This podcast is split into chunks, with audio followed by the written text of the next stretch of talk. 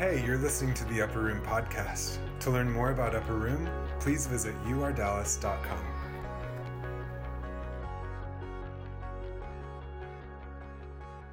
Would you open your Bibles with me to 2 Samuel chapter 21? And we're going to look into a story, an incident that happened in the life of King David. Now, how many of you are familiar with the name David in the Bible? Can I see some hands? Awesome. Again, about 40% people are familiar. Thank God. Well, my name comes from his name. So I started looking into his life, knowing, okay, if my parents named my name Joshua David, I need to know this guy because after his name and after Joshua's name, my name was taken. And I was thoroughly blessed to know certain things about their lives. And I want to share those things with you today. As I was looking into the scripture, I saw that David was a man who rose up for an occasion and killed a giant called Goliath. You remember in 1 Samuel chapter 17, that great combat between two um, nations like, but you know, Goliath came intimidating the armies of Israel. And even though there were great men in the army of Israel, nobody had guts to face this giant Goliath. And they were so scared to face this giant. But David just comes there out of nowhere, no experience how to fight with the army, zero experience of getting into a compact of that kind. Now, he has certain experience with a bear and a lion, but he, nothing like killing a giant whose the whole army is scared of. But yet, when he sees this giant and hears him, faith comes alive in him, and the man doesn't even waste his time praying, Should I go and fight? I mean, he sees this giant, and something comes alive in him saying, Who is this man defiling the armies of God? I mean, that man was not even speaking to David. He was talking about the armies, but David got so upset because he was talking to the armies of the living God. And David got so upset. Who is this uncircumcised Philistine that is defiling the armies of the living God? So his emphasis was not about army, but it was about, hey, buddy, who do you think you are to mock my living God? And that faith arose in him and he said, forget about it. I'm going to teach him a lesson. He goes, take five stone. And by end of this message, I think you will know my understanding about why five stones. So he takes up five stones, goes, and with one stone, he kills him. First stone. It wasn't a hard battle at all. It looked like the easiest deal. It's like you're coming with a javelin, and that's the first time when the gun shot or bullet shot was invented, I think. Because that guy knew this, the weak spot of the enemy. He was covered all over with a great armor, nothing could penetrate. But you know what? A man of faith knows how to hit on the weakest spot of the enemy. And it's amazing that one shot brings that giant down. He takes the sword of giant and kills and makes a name for himself in the armies of Israel. And so we see that king promotes him, King Saul promotes him, and then there is this, this trajectory of promotion after promotion in this man's life. Although there are certain incidences where enemies chase him, sometimes friends are chasing him, sometimes Israel is chasing, chasing Saul, King Saul is chasing him. But in all of those battles, you don't find David weak. Do you? You don't find him. You see him going from glory to glory, from strength to strength, from victory to victory. And every time he, in, in his battles, he has championed something. And he makes amazing claims in the scriptures talking about, oh Lord, you have taught my fingers how to fight battles. Oh Lord, by you I can leap over a wall. I can run over a troop. He says, By this I know that my enemy, that you are well pleased with me because my enemy never overpowers me. He makes all these great claims about himself and what Lord has done in him and through him. And it's amazing. After making all of those claims, when David fought Goliath, he was all alone, one man exercising his personal faith. There was no team around him. And it reminds me that God always picks up an individual. He says in Isaiah, He says, Look to your father Abraham. When I called him, he was alone. Then I blessed him, and he became many. Listen, my friends, God never calls many, God calls individuals. He calls few and then blesses them and makes them many. Do you remember when, when, when enemies would come and Gideon was in the farmland trying to hard, hide his, uh, his harvest? God didn't go knocking every door and saying, Who is on my side? Come, let's make a team. No, he found an individual. And to that individual, he manifested his plans, came into a covenant with him, and then as a result of that, Gideon becomes a mighty man of valor. When God looked at him and said, You mighty man, although his circumstances didn't tell that, but God called him into his destiny by speaking, You mighty man. And listen, how many of you know that God never calls you from your past, He calls you from your future? It's very, very important that world, world calls you from your past. World will call you names on your what you have done, where you have been. They looked at Jesus and said, "We know him. He's son of J- his son of Joseph." His father is a carpenter. We know he is from Nazareth. We know nothing good comes from Nazareth. So people have tendency to call you from your past, to call you from your roots, to call you from where you are. But my God, whom I serve, never looks at your past and calls you. He looks at his heart and he looks at your heart and he calls you into his plan. Hallelujah. Oh, he looked at Jonathan and he said, Oh, Jonathan didn't even, I mean, Jonathan is a crazy guy in the Bible. His father is king, who is not doing anything, sitting down, waiting on I don't know what. But Jonathan got so, so, I mean, so irritated with his father's attitude that he decided, I'm not going to tell to my daddy. And he tells his armor bearer, and he says, Hey, buddy, let's go up in the camp of enemy. Let's go up and see what God can do. He can give victory through many or few. And it's funny, his armor bearer, if I was his armor bearer, I would say, Jonathan, did you have a dream last night? Did angel come?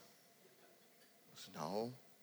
He said, buddy, when I read scripture, if angel comes and shows, things happen. Jacob had angelic visitation, his life changed. Joseph had angelic visitation, his life changed. Mary had angelic visitation, although, you know, Mary and they all were after that, but I'm just paraphrasing it for you from the whole scripture that whenever angel came and met, things changed. Angel came and met Gideon, things changed. Jonathan, did any angel ever come and met you? No. Okay. Tell me, Jonathan, did anybody came and prophesy over, over you? Like before your birth, like Samson was prophesied before he was born. Was there any reference to you that what you would do in the kingdom? Mm, I don't think so. My parents never told me any prophecy about me. Yeah, I know Samuel the prophet came, he prophesied for my dad, he became king. And that guy came and prophesied for my friend David. I just listen to what prophecies goes on in other people's life. I'm still waiting for my prophecy. He said, Then Jonathan, buddy, your time is not yet. Don't you think? I mean, there has to be some foundation to what you want to believe and do. And Jonathan says, No, I don't have anybody, any reference point for prophecy. He said, Okay, Jonathan, tell me one thing. You don't have a dream, you don't have any prophecy. Did you have an encounter with the Lord? Like, did God appear to you? Like to Abraham, did you hear an audible voice like Samuel heard? Is there some spiritual experience on which you are basing your future? The answer is no. Said, Jonathan, you're horribly mistaken. Why are you risking your life? Because I believe Jonathan had a revelation of the character of God. And people, those who know the character of their God, can take chances. If people who know the character of their God, they can take chances. They can be that, like Shadrach, Meshach, and Abednego saying, "Oh King, our King can, sa- our God can save us from this fire. Okay, hold on. What's your reference point? Did you ever see anybody, any God in the past saving anybody from, from Adam till now? Is there any reference that God saved anybody from fire? Say, hey, buddy, I want you to know I don't need reference from past because I have learned the nature of my God. He doesn't look at past and calls for future. So I will look to God and not look to his past doing and call for the future. Why? Because we have the same DNA. And if I know my God, therefore Bible says, those who know their God shall be strong and do exploits. That's what Daniel made a claim on in Daniel 11 32. He said, If you know your God, you will be strong. When, when hardships arrive, you will be strong and do exploits. It's amazing what God can do. So I want to lay a foundation for you to know that God always honors individual above crowds. When it comes to make covenant, he doesn't make covenants with crowds. He makes covenant with individual and then blesses that person. And, and crowds follow that person on whom God has bestowed his covenant upon. I want you to realize ministries are the result of the covenant you have with the Lord. They are the outward expression of the inward agreement with the Holy Spirit that you have on the inside of you. Let not circumstances define the expression because people would like to come and label it. But actually, labels mean nothing to the man of God who is in covenant. Because he knows one thing. He's like David. Because he was in covenant, he, he understood some things. And it was nothing about the labels, it was about the covenant. But sometimes in life, even though you understand the covenant, even though you walk with things, even though you have been believing God, even though you have experiencing victories, even though you are seeing great and glorious things that no one in the history has perhaps seen, in midst of those things, it strangely it occurs to me that God doesn't give you victory by yourself in everything that you're involved in. That there are certain battles in your life that your anointing is able to give you a breakthrough. But there are certain battles in your life where you need an external help, and God will bring a brother alongside. God will bring a sister alongside. And that is whole purpose of the church that we don't neglect the fellowship of the brethren. Why? Because with brothers together, you can see victories in the life that you individual can never, no matter how powerfully anointed you are. And this story helps us to see that in clear perspective. Let's come to 2 Samuel chapter 21, verse number 15 onwards. This is what I love about the scripture. If we can have it on the screen, I'm reading from New King James Version, and we're to read it so that we all are on the same page with it. When the Philistines were at war again with Israel, David and his servants were with him. Uh, David and his servants with him went down and fought against the Philistines. But look at what happens to David. What does Bible say? And David grew tired or faint or exhausted. Then what happens when David started becoming exhausted? Something happens. And Ishbi-benob, can you say that name? See, if you don't have gift of tongues, say this name 10 times and somebody will think you are in gift of tongues. Just say, bin auf, ich bin auf.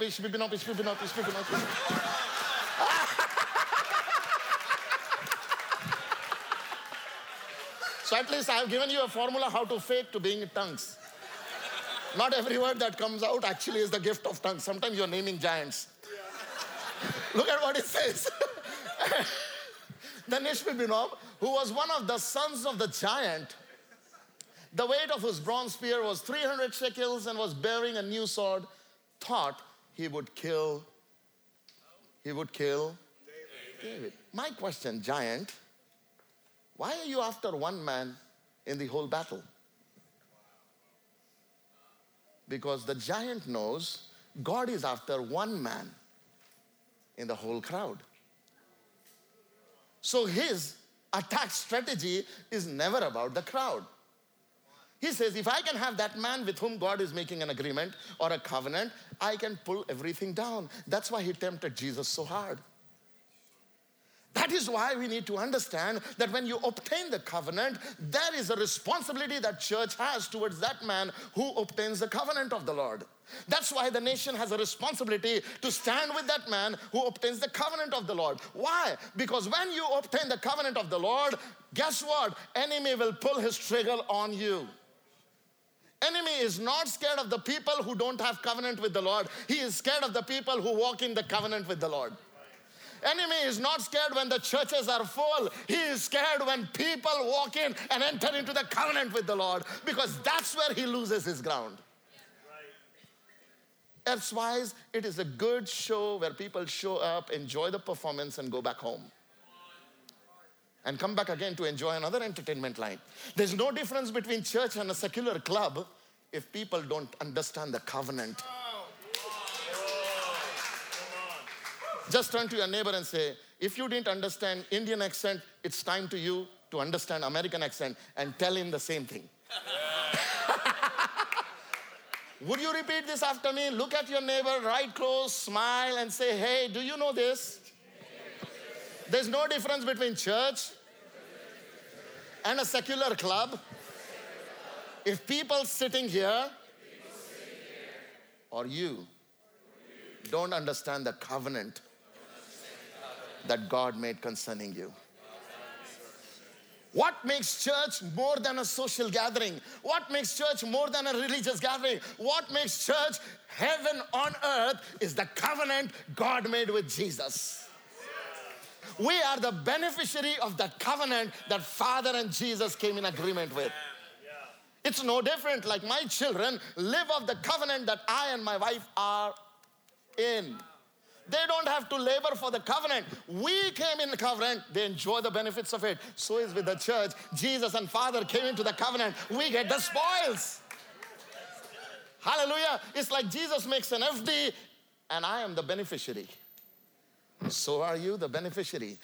I pray that God will open our eyes of understanding to understand covenant. God makes covenant with individuals. And today morning, it's your time because God is looking for you and saying, I want to come into covenant with you. It's so good. So when I look into this scripture, it tells me that Ishbi-Benob, who was one of the sons of Giant, his line of attack or his purpose to come into the battlefield was not to defeat Israel. His purpose, Giant's purpose to come into the battlefield was one man. Do you see that? Do you see that? Who was that one man? Can you tell me why? Because he had a covenant with God and he knew if I can slow him down, if I can discourage him, if I can make him quit the, the, the, the work that he's called to, I can put a full stop to the move of God. You know why? Because God is not interested in the movements of man. Can I, can I be very honest with you because this is my family? And I hope that nobody gets offended at Indian accent. Okay, I want you to understand this. We get attracted to the church. And when the church becomes a movement, it is even more glamorous. And the people from all across the world would come and travel to see, and that's what is pilgrimage all about. Why do Muslims go to Mecca and Medina? Because they think their God moves there. Why do many people go to the Holy Land? Because they think their God is there. And why do people come to upper room? Because some think that God is here. My friends, can I be candid with you? It's not about the house. It's about the man with whom God makes covenant. God doesn't show up here because you have got fantastic lightings and screen. And God is not interested in our YouTube broadcast because he needs to be famous. Listen, my friend, he shows up because there are people here who are in covenant with him. And he says, Wherever you go, I will go with you. It doesn't matter. It's on that confidence Robbie is going to Pakistan, the third most dangerous place, but they don't know the dangerous one is coming there. Why? Yeah, they don't know why. Because, because the covenant says, the covenant says, greater is he who is in, in you than the one who is in the world. So, man, Even if it was the first most dangerous thing, we are still more lethal than that. Hallelujah. And it's amazing to see when people walk in that covenant with the Lord. But it is tragic to see that people come and watch the fruits of the covenant of the individuals and then brag about it. I'm part of that fruit and not really have the covenant individually. It's like you're eating out of trash when God is inviting you at a banqueting table. Don't go pulling out to the trash bag and eat from the leftovers when God is calling you to sit with Him on the table. It's so important. It's so important. Covenant causes lame people and bring them on the table. You know, Saul had one son, and that guy was paralyzed, couldn't walk. And because David had covenant with Jonathan, he brings his son on the table and he says, You're gonna sit with me and have this and be like one of my sons. But the guy loved the table more than the master who brought him on the table. And so when right time he thought that was right time, he said, My God is gonna give me my kingdom back, my father's kingdom. So he rejected David and walked after a kingdom. I tell you one thing, he lost his destiny. I pray no one in this room will be more attracted to upper room. That's not the substance, that's the shadow. The substance is covenant with Lord Jesus Christ. Run for the substance. Don't try to hold the shadow. You know, I've seen some people really bragging about, I'm part of upper room. In India, people come, Oh, you are part of upper room? Man, they're more excited about you're part of upper room than I am Jesus. I belong to Jesus, that I'm born again. Buddy, I tell you, upper room is good, but it's a shadow of what Jesus is doing on inside. And we need to come to the substance, come to the roots so that fruits will continue. Why do revival moments die? They die because people hold on to shadow and forsake the real substance. It is the covenant with the Lord. And Michael and Lorisa obtained the covenant. And today, everything that is happening globally is not based on what we are doing right or what we are not doing right. It is based on what covenant God made with this couple. It's just God is faithful to fulfill. God said to Abraham, You will be father of nation even before first son was born. Israel, you can say that we are prosperous today, but sorry, brothers, you are prosperous today because one man obtained the covenant with the Most High God. And you reap of the harvest of his labor, his walk with God.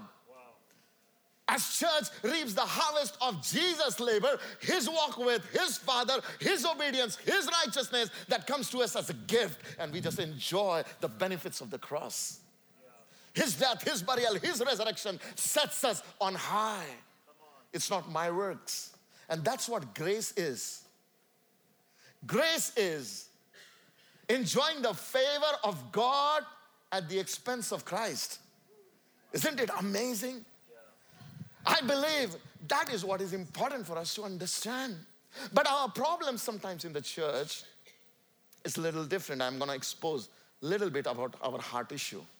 But let's look at the story. Can we come back to 2 Samuel chapter 21? And Ishbi-Benob thought that he can kill David now.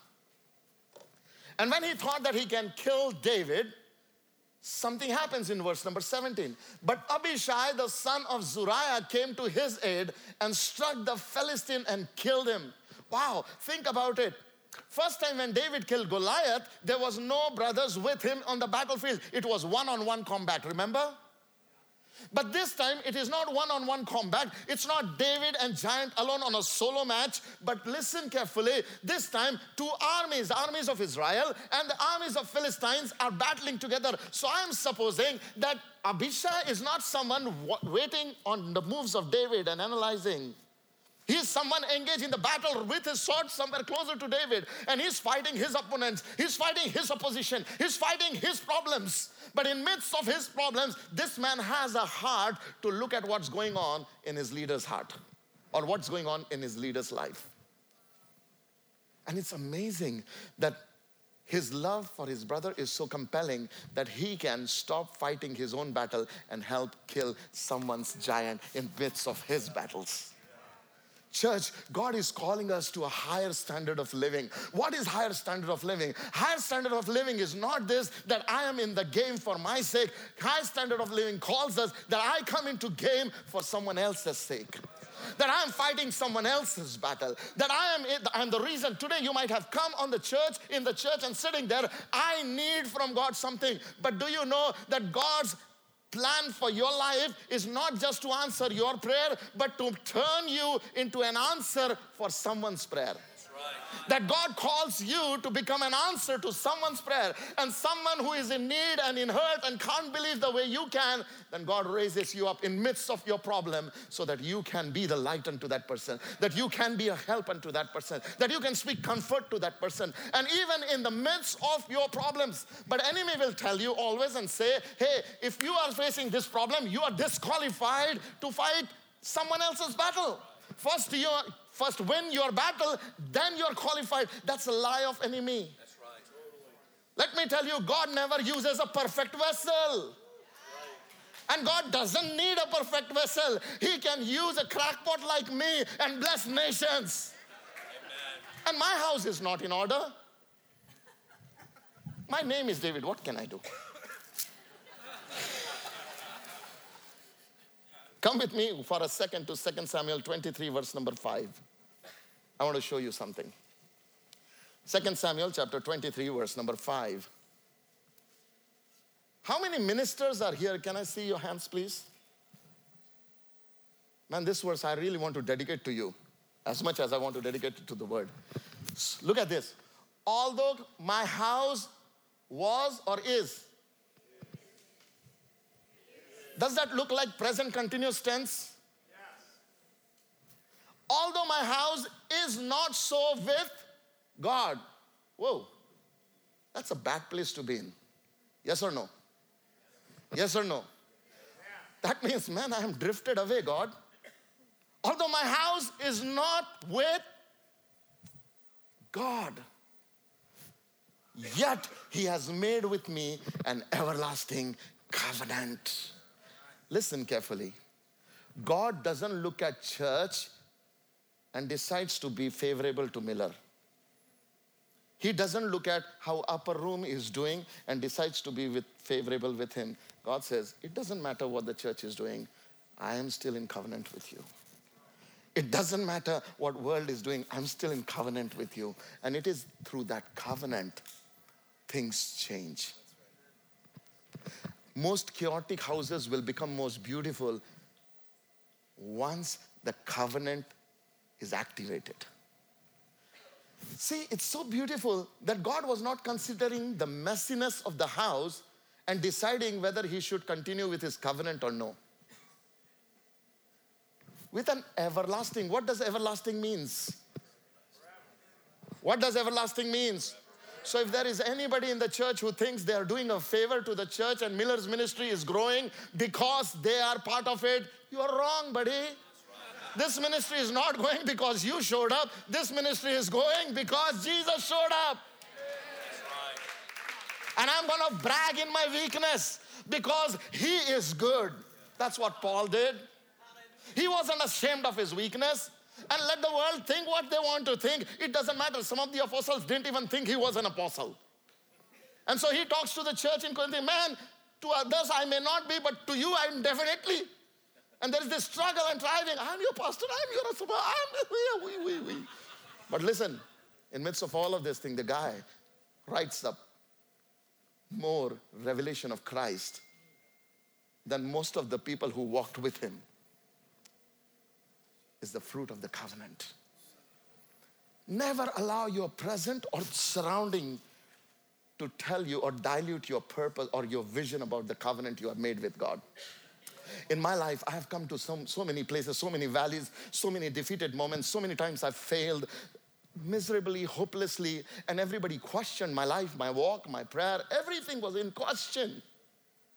And in midst of all of those hardships, I knew God was in covenant with me. And it's because of that knowledge of that you are in covenant and you're faithful. Yes, my messiness is great, but your love is greater. And every time I came into that knowledge of your love, I had power of God raise me up above my problems and set me on high. That's why I could boldly declare, You have anointed me that like a wild ox. You have lifted my head, O Lord, and I can run over my enemy again, even when my house is in mess. Why? Because the order of my house is not the confidence of my covenant. Love of Christ is the confidence of my covenant. Even not my ability to walk with God is the foundation of my, my covenant with the Lord, is the ability that Jesus had with Father. That is the foundation of my benefit in the covenant. Hallelujah. Hallelujah. Isaiah 42 tells it so beautifully. Isaiah 43 actually explains about the blessing. He says, Fear not if you walk through the waters, you will not drown. You walk through the fire, you will not be, uh, you know, you will not be burned. But if you back little bit of that, why it will be with you like this? The Bible says, because God put all of his fury on this individual, on him. It's so good. Let me just go there and show you. Are you okay with me here? You're doing good with Indian?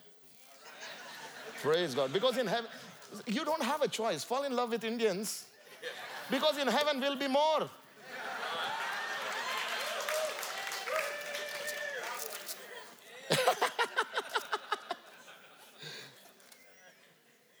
okay, I want to show you something. Come with me to Isaiah 42, verse number 21 onwards.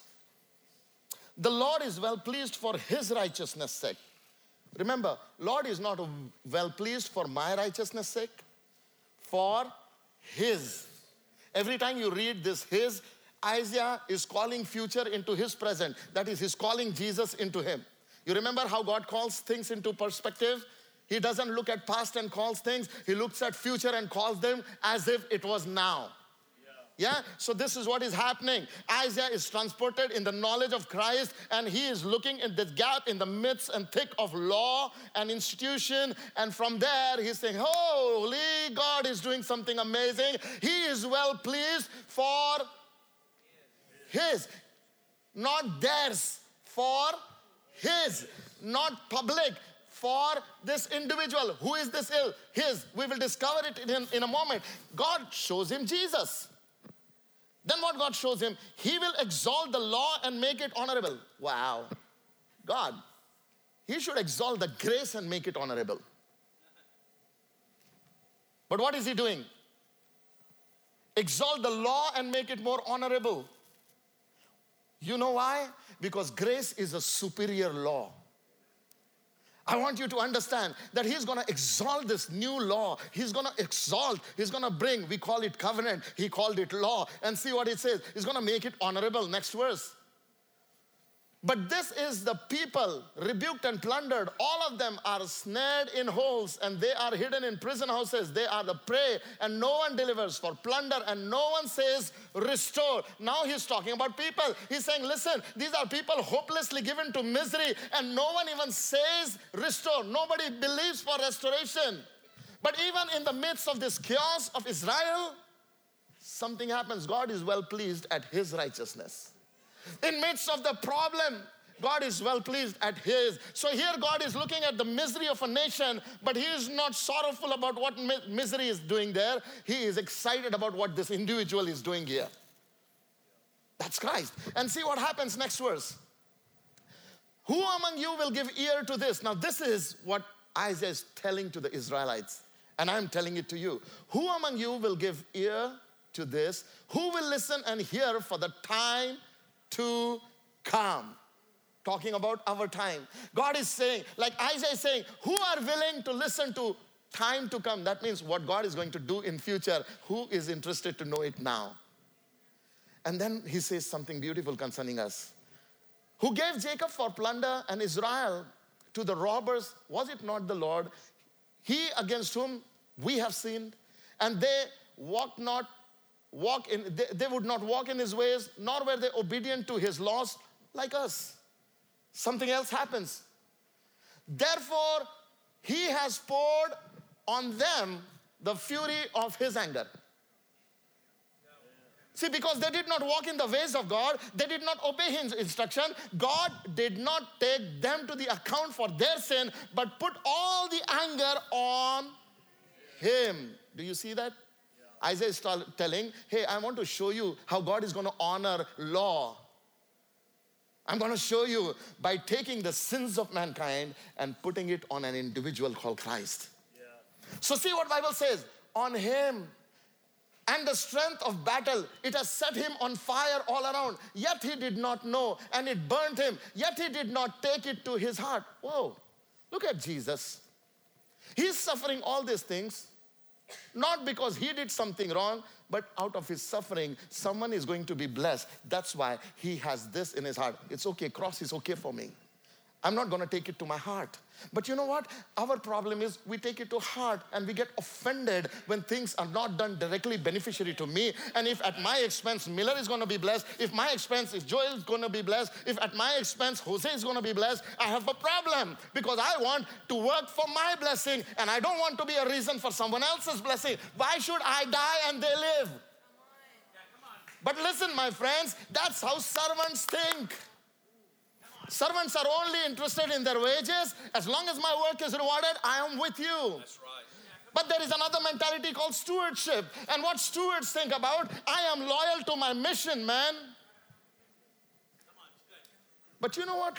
The problem with stewardship is they're never loyal to the covenant, they're only loyal to the vision. So tomorrow, if Miller decides, man, I'm going to stop this and go somewhere else, they will start judging him. And they'll say, no, no, no, no. Once upon a time he heard right, he did. We can see the fruit of it. Now God is doing something new in his life, but they won't believe it. Why? Because God can take you one day to mountaintop, second day he can lead you to a greatest valley. Who cares? As long as Jesus is ahead of us, let's go. Who cares? And it's not about the trail that follows. Israel never knew that the story for 40 years has actually become a salvation story for each one of us. All they needed to do was follow the cloud. But sometimes we have a tendency to settle down. And when I look into the scripture, I begin to realize that stewardship mentality brings us and makes us faithful to the movement, but not to the covenant. We are faithful to the movement. Servants become very, very faithful to their jobs, and they do a good job. Stewards become great in handling movement, but it is only the sons that will walk with Father. And there is another level that God wants to call the church. It is about sons. And how many of you know that Malachi prophet said that Elijah will come before the coming of the Lord and turn the heart of the servant to the master, no. steward to the vision, no.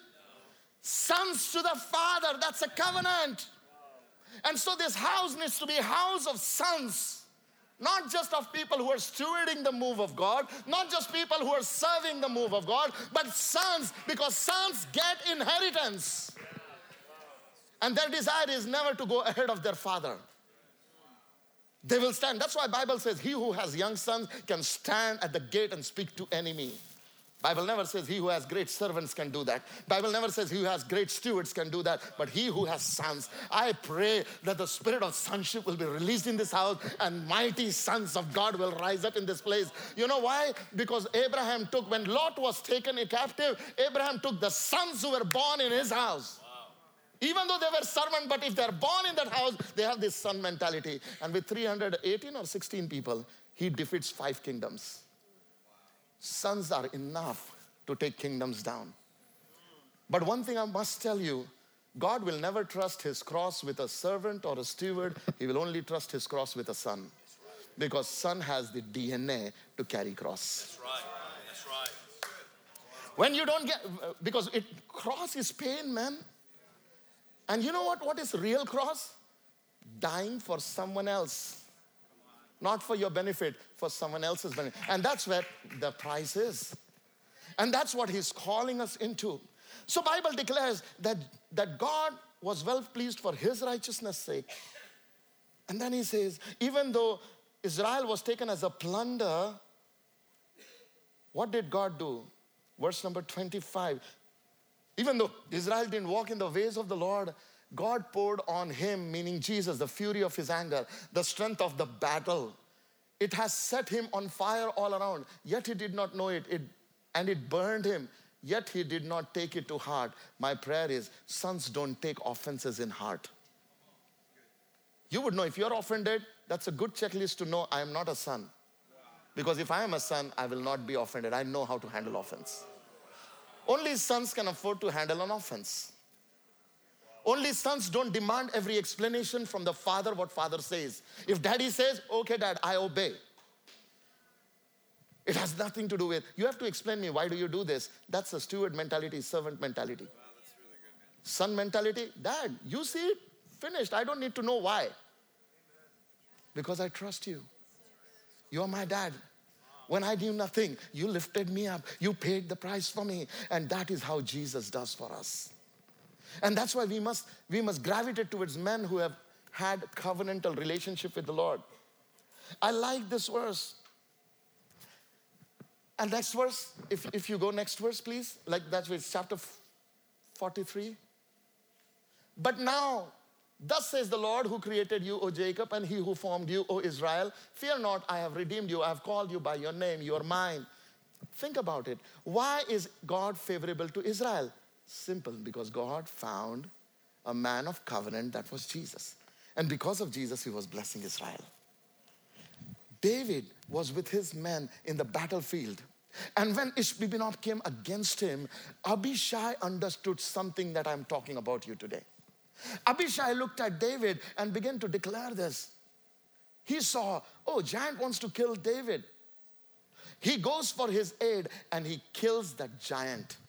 He kills that giant for David. If I was in the place of Abishai, I would begin to look into David and say, man, he's no longer as anointed as he used to be once upon a time. My giants were no match for him. In five minutes, he would kill them. But now he's fighting for hours. He's getting weaker. Giant is getting stronger. And I don't think he is walking the way he used to walk with God. And I will question his integrity. I will question his walk with God. I will question everything. I will probably call the committee meeting and start thinking about whether this guy is even fit to be our king or no. Do we have to find a replacement? Because I killed him who he could not kill. I killed this giant whom David could not. So probably it is my time to be king now. But Abishai doesn't go doing all that thing. Rather, he submits to the covenant God has made with David. And I want to show you that in 2 Samuel chapter 21. Let's come back to the scripture.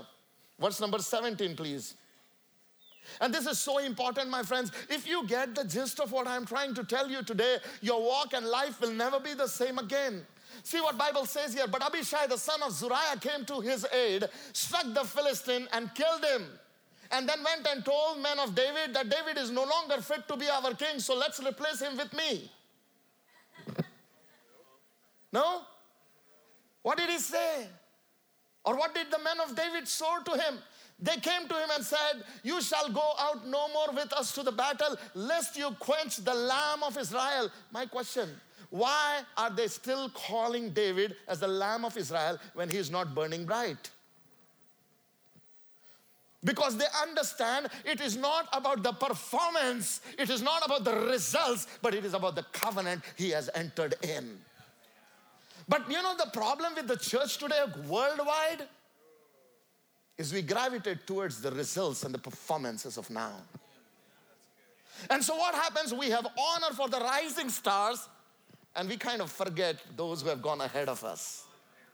And my prayer to you and my prayer to Jesus is that Lord, Upper Room will champion in honoring those who have gone ahead of us that we will know that we have entered into their labor. You know, Jesus told his disciples, He said, Son, don't brag that you are the front front people going in. No one think you have entered in someone else's labor. There is always someone who has gone ahead of you because of which you are set. And God is looking at you, how you run, so that you can become a setting for someone else. There is someone coming after you, someone gone before you, and it's a relay. No one gets to get the job done by himself. It's a teamwork. But you know who does God brings in your line, in your lineage? People who obtain the covenant with the Lord. People who obtain the covenant. But before you enter into covenant, God looks at a heart which is loyal. That's why his eyes are looking all around the landscape to find one who is loyal unto him. Because when he finds one who is loyal for him on his behalf, he will show himself stronger. In other words, before God enters into a covenant, there is a prerequisite, requisite. It is called loyalty. Turn to your neighbor and say, if you pass the loyalty test, covenant will be yours. I'm going to show you a small glimpse. There was a lady, a Moabite woman, her name was Ruth. And since the time she came in agreement with her mother-in-law, anybody knows her name? Naomi. Nice. Every, since the time she started walking with Naomi in her life, miseries escalated everything started going down the hill. Sometimes walking with a man or a woman of covenant will cost you greatly. It costed her everything greatly. But you know what? Ruth was loyal to her in the miseries, in the problems. Oh, she, she, she had all the temptation to say, Naomi, something is wrong. Your husband died, my husband died, her you know, her co sister's husband died. When something is wrong, she doesn't go with complaints to her, but faithfully, loyally continues to serve her without hope of getting anything better. And so Naomi turns to her and says, Why are you still sticking with me? I don't have any ministry now. I used to have great ministry once upon a time, but now I'm doing nothing. And Oprah lives and goes, but Naomi passes that test, test of loyalty. And she continues to walk. And you know what? When they come back to Israel, not really knowing what future holds for them, Boaz looks at Naomi, and the first word Boaz says to Naomi is, I've heard of the loyalty you had concerning your mother in law. And because you are loyal, hey, listen, covenant is opening up for you. And that loyalty made room for the covenant, and something glorious happened. She became great grandmother of David in the right lineage of Jesus Christ. A Moabite coming in the lineage of Jesus Christ. Why? Because she was loyal. My friends, when we have lots of option, we have a tendency to drift away and not be loyal unto Him and to the house God is calling us. But I want to encourage everyone. Would you walk in the covenant? That's why God honors marriage covenant so much that He says your prayer will be hindered if you don't honor the marriage covenant. Because God doesn't take covenants lightly. It's important for us to take it strong. And I, I, I, look at this that Abishai comes back, and it's so beautiful that his man came to David and said this You will no longer go because you are a man who have obtained the covenant of the Lord. You know, Bible talks about how David had obtained the covenant of mercy.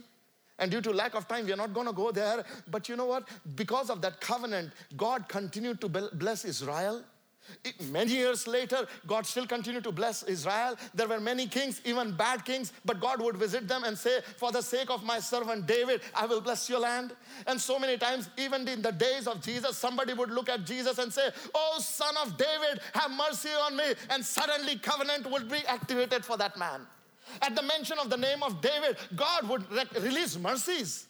My friend, I want you to know this. As God made covenant with the David, so God made covenant with Jesus, and those who call upon that name shall be saved. Why are we saved in the name of Jesus? A guy who came 2,000 years ago died and went back, and he's not here to most of the world. But those who understand covenant, they know that they're never alone.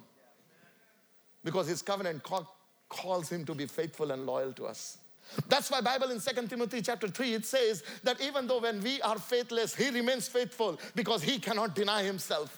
Isn't it amazing that my faithfulness doesn't causes God's covenant to waver, but it is his, his covenant that strengthens my faith and walk in God?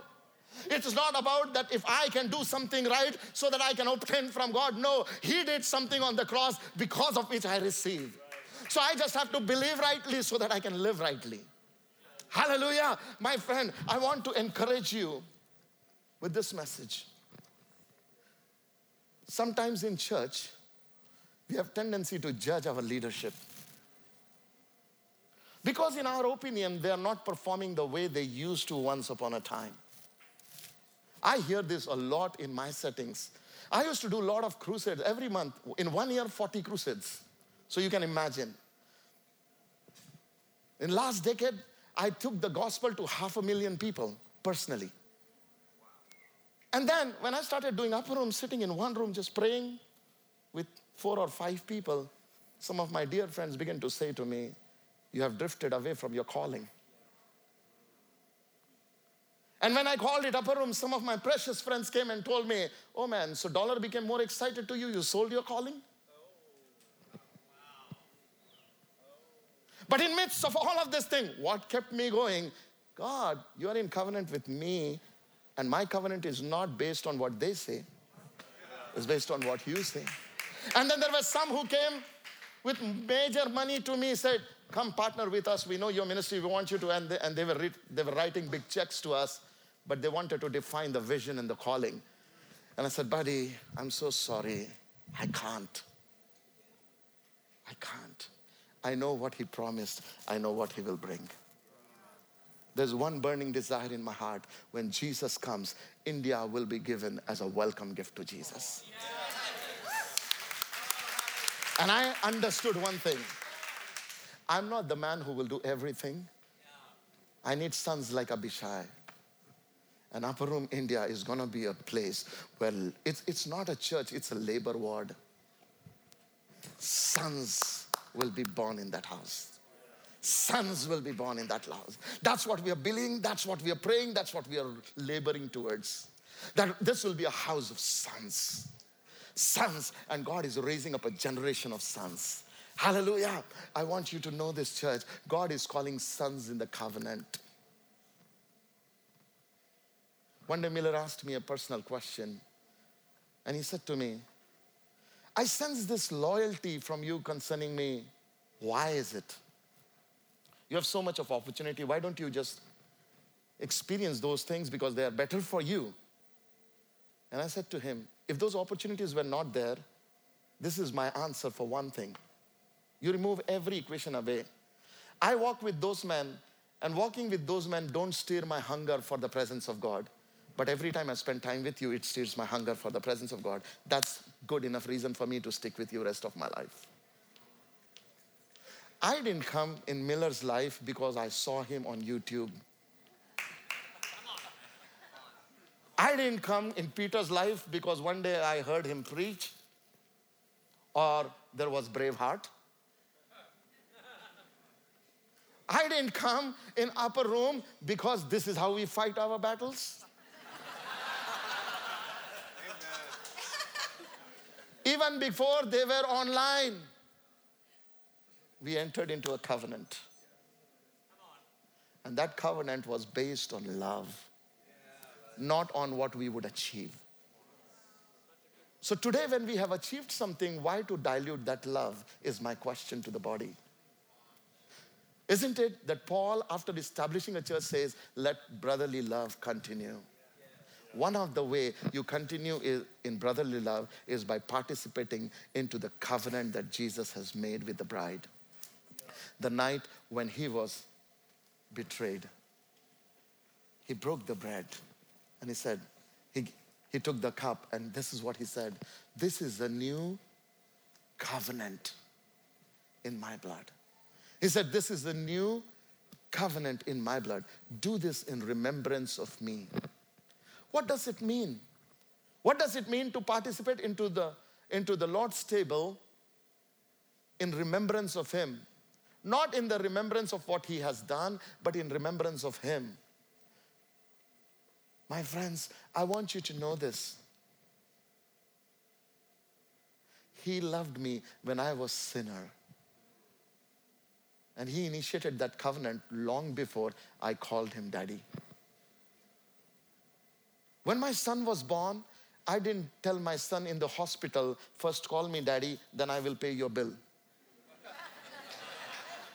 my wife didn't look at that boy and said, first call me mommy, only then I will feed you. No. It wasn't based on what you can do for me, it was based on what I can do for you. And before even he called me daddy, I told the whole world, this is my son. Do you know, even before you could say, Jesus, I trust you or I give my life to you, he looked at you and said, This one is mine. This one is mine. This one is mine. This one is mine. This one is mine. This one is mine. And he gave his body for that. On the cross, he said, Father, forgive them. They don't know what they do. Even before I said sorry, he released forgiveness. He didn't wait for me to come and first say, I'm sorry, so that I can forgive me. That's how the world forgives. He doesn't need my sorry to forgive me. He released his forgiveness so that I can be sorry. Let me explain you what I'm trying to say. Uh, can I have you, Jose, for a second? Now imagine, Jose is very offended with me, and he's not willing to, to say sorry to me. So, what should I do? I release forgiveness to him, like Jesus on the cross said, Father, forgive. So I said, Father, forgive him. He doesn't know. I release your forgiveness to him. So the moment I release forgiveness to him, imagine this is forgiveness. Who is this? Now go hold on to him from back. Just hold him, hold him, hold him. Okay. Now, now Jose is very upset with me. But wherever Jose goes, wherever Jose goes, Wherever Jose goes. And then slowly, slowly, slowly, slowly, what begins to happen is anger, because this mercy, this forgiveness, anytime anger comes closer to him, he did boom. Because he is now covered by forgiveness. And guess what happens? Sooner or later, this begins to penetrate his heart. Because if you hang around some things too long, you will start smelling like that. So one fine day, he wakes up and he says, Oh man, I shouldn't have been doing like this. My heart shouldn't have been wrong. And he comes back and says, Sorry. Listen, that day I shouldn't say, Oh, I forgive you because you came. No, covenant does not require conditions of sorrow, uh, conditions of someone coming and saying sorry to activate it. Covenant activates it first, and the result of that activation brings them back. Do you understand? And this is what God likes to do with us. Thank you, guys. My prayer, my prayer is tonight, if you feel you're not living right with God, and if you feel like David, that my house is not walking with God, I want you to know though, even though your house is not right with God, He made a covenant with you. And tonight, come trusting that covenant. Come participating in that covenant. As we break the bread together, it might tell you that you're not worthy of it because Paul wrote in First, First Corinthians chapter 11, he said, You must search yourself if you're, you know, you must search yourself before you participate into it. Actually, it is a, it is a prerequisite. Search yourself before you participate into it. For what, you know? that you are doing in remembrance of Jesus. Most people come to the Lord's table and they think how bad they are and how good God is. The point is, you don't have to think about how you are, it is about who He is. And as you come in more consciousness of Christ and this covenant, you will turn and become an Abishai generation. That you will live like Jesus. Let that covenant cause us to be a son. So this morning, I want to ask how many of you want to become son in the kingdom? The life of son is marked by loyalty. By loyalty. By loyalty. And this is a call to loyalty to the house of God that God has called you, to the leadership that God has called you, and to the high price that God has called you to, which is the cross of Jesus. From that, everything else will flourish. Shall we pray? Father, we want to thank you for this moment right now. Father, we thank you right now, Lord. Let's close our eyes and pray.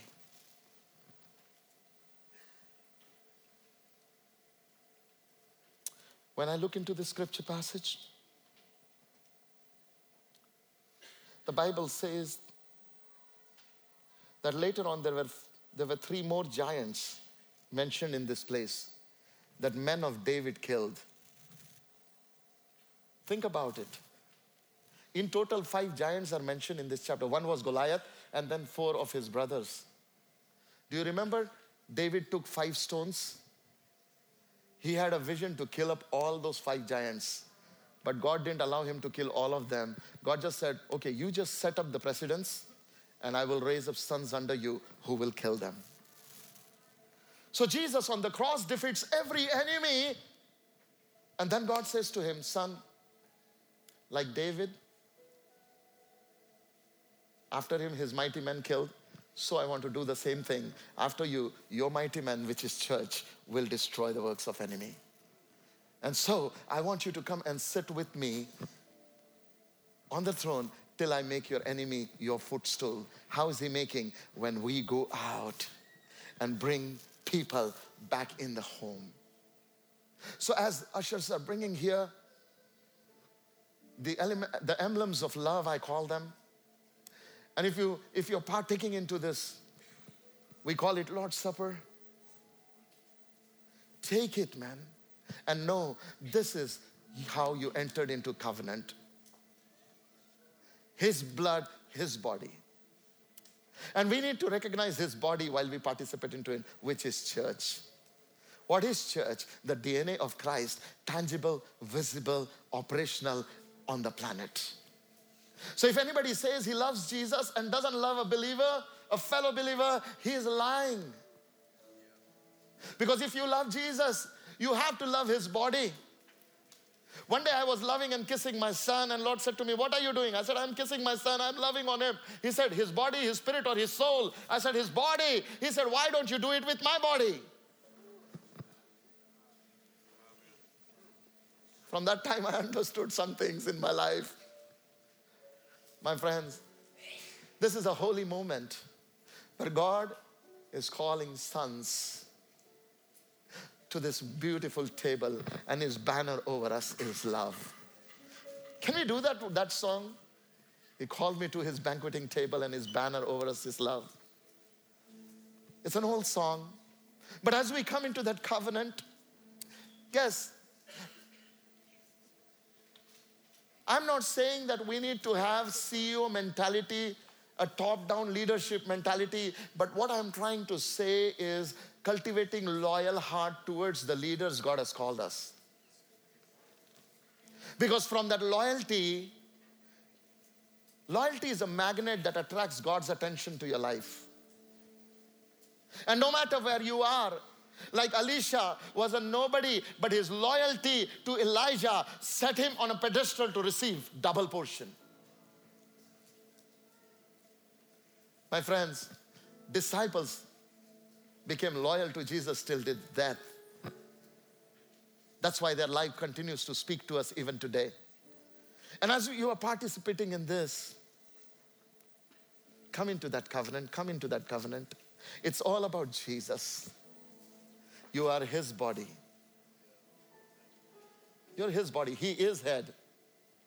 Body thinks or head thinks? Does my body thinks or does my head thinks? How about you? Is it your body that thinks or is it your head that thinks? Head, right? Your mind, your head. I want you to understand Jesus is the head. Let him do all the thinking. You enjoy staying connected.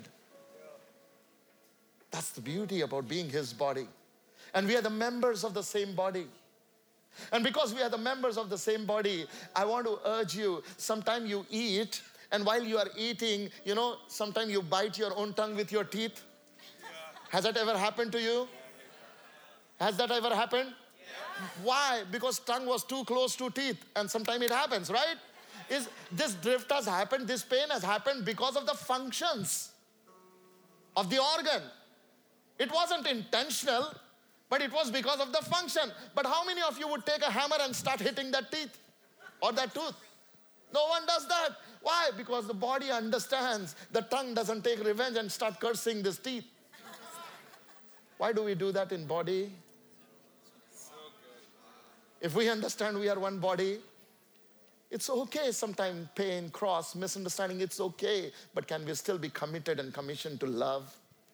that single heartedness. I am committed and loyal to love no matter what. Like Daniel, who was thrown in the lion's den. And the next day morning, king comes and he says, Oh, Daniel, has your God kept you alive? And Daniel says, Long live my king. Hey, Daniel, are you crazy? He gave you a death sentence. Why are you praying for long life for him? He will kill many more. He said, Forget about it. I'm committed for love. He is doing what is in his heart. I'm doing what is in my heart. How many of us will look at our bosses if they fire us and say, Long live my friend? We don't. But those who know their covenant, they can be like Abraham, never scared of wilderness. And they know wherever I go, rivers follow. That they can know, like David, even if I am walking in the caves of Adullam, God is with me, and with me you are safe. Why? Because I have made a covenant with the Lord. They can be like Paul going through the midst of the shipwreck, and in the shipwreck says, Don't worry, nobody will die because I am a man of covenant and we're going to go to Rome. And this is not the final situation for our life. Glorious days are ahead. This is a this is a painful moment, but we are in it together, and that is what is the family. So, would you all stand up with me as we celebrate this covenant with the Lord and walk in His presence, walk in His purpose, go low, love on someone, go some, find someone with whom you have been really upset, you didn't understood it, but go love that person.